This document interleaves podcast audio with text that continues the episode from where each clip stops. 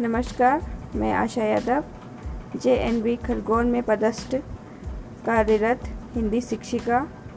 आज मैं इस श्रृंखला में राष्ट्रीय शिक्षा नीति 2020 पर अपने विचार अभिव्यक्त करना चाहती हूँ।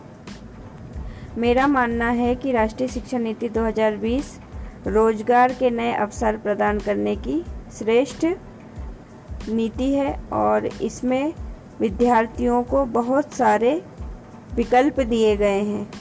ऐसा नहीं है कि एक ही विषय पर या एक ही संकाय में बच्चे को बंधन में बंधा रहना पड़ेगा।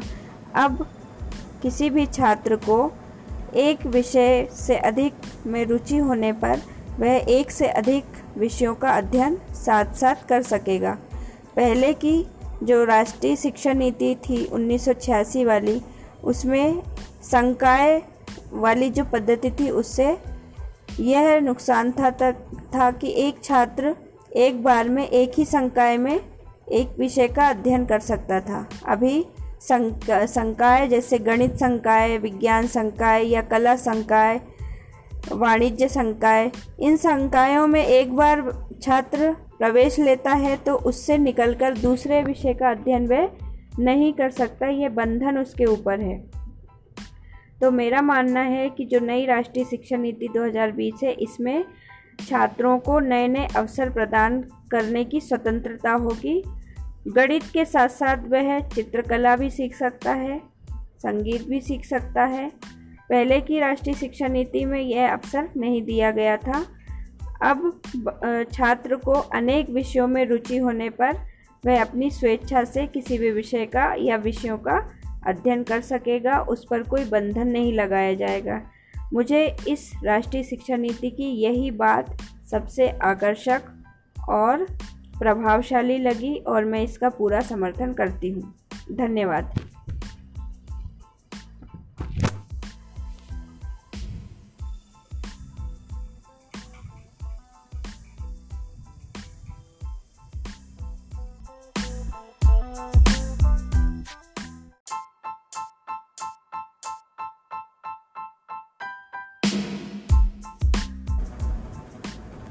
नमस्कार, मैं Asha Yadav J N B Khargone में पदस्थ कार्यरत हिंदी शिक्षिका। आज मैं इस श्रृंखला में राष्ट्रीय शिक्षा नीति 2020 पर अपने विचार अभिव्यक्त करना चाहती हूँ। मेरा मानना है कि राष्ट्रीय शिक्षा नीति 2020 रोज़गार के नए अवसर प्रदान करने की श्रेष्ठ नीति है और इसमें विद्यार्थियों को बहुत सारे विकल्प दिए गए हैं। ऐसा नहीं है कि एक ही विषय पर या एक ही संकाय में बच्चे को बंधन में बंधा रहना पड़ेगा। अब किसी भी छात्र को एक विषय से अधिक में रुचि होने पर वह एक से अधिक विषयों का अध्ययन साथ साथ कर सकेगा।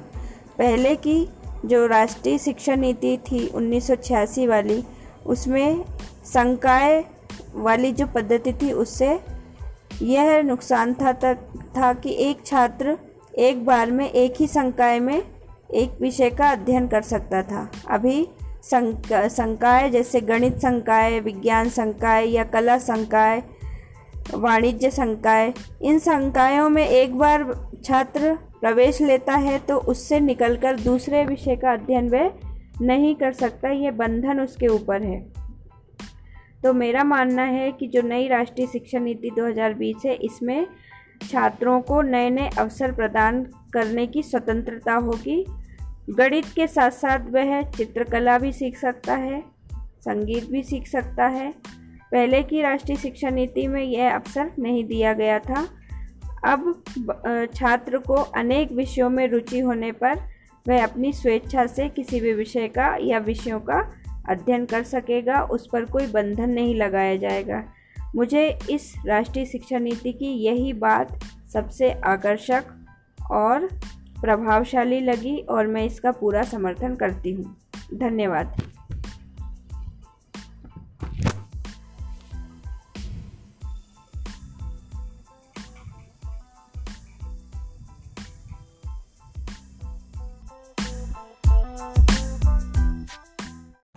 नमस्कार। मैं सीमा साकल्ले जवाहर नवोदय विद्यालय जिला खरगोन में पीजीटी हिंदी के पद पर कार्यरत हूँ। राष्ट्रीय शिक्षा नीति 2020 के संदर्भ में मैं अपने विचार प्रकट करना चाहती हूँ। इसके अंतर्गत जो भाषा का अध्याय है, उससे मैं पूरी तरह सहमत हूँ। इसमें अध्ययन के सभी स्तरों पर, अंग्रेज़ी के स्थान पर मातृभाषा, हिंदी एवं संस्कृत में उत्तरोत्तर शिक्षण दिया जाएगा। यह छात्र की रुचि पर निर्भर होगा कि वह अंग्रेज़ी के स्थान पर किस भाषा के माध्यम से उच्च शिक्षा प्राप्त करना चाहता है। इस नीति से अंग्रेज़ी ना आने से हीन भावना रखने वाले छात्र मुक्त होंगे एवं हिंदी राष्ट्रभाषा के रूप में विकास करेगी। जन जन की भाषा बनेगी। यह निर्णय निश्चय ही प्रशंसनीय है। धन्यवाद। नमस्कार, मैं सीमा साकल्ले जवाहर नवोदय विद्यालय, जिला खरगोन में पीजीटी हिंदी के पद पर कार्यरत हूँ।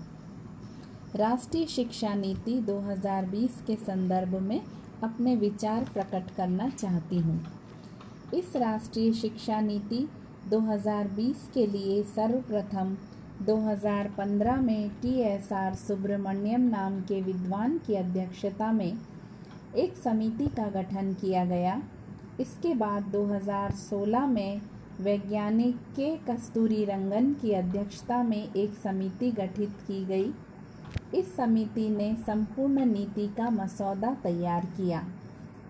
अब मानव संसाधन विकास मंत्रालय का नाम बदलकर शिक्षा मंत्रालय कर दिया गया है और विद्यालयीन शिक्षा के स्तरों में टेन प्लस टू को बदलकर five plus three plus three plus four किया गया है।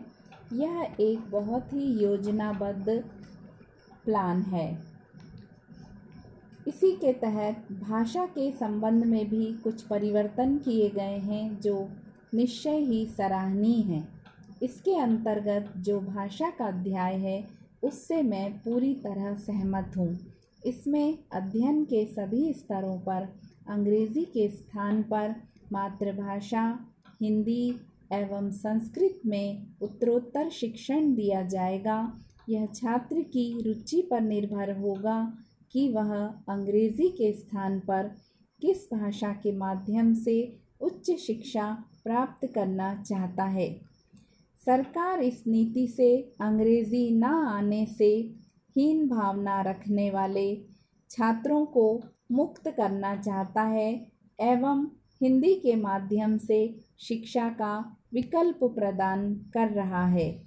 ऐसा कदम निश्चय ही हिंदी को राष्ट्रभाषा के रूप में विकसित होने का अवसर प्रदान करेगा। और यह जन जन की भाषा बनेगी। यह निर्णय निश्चय ही प्रशंसनीय है। हमारी भाषा देश को उन्नति के शिखर पर विराजमान करेगी।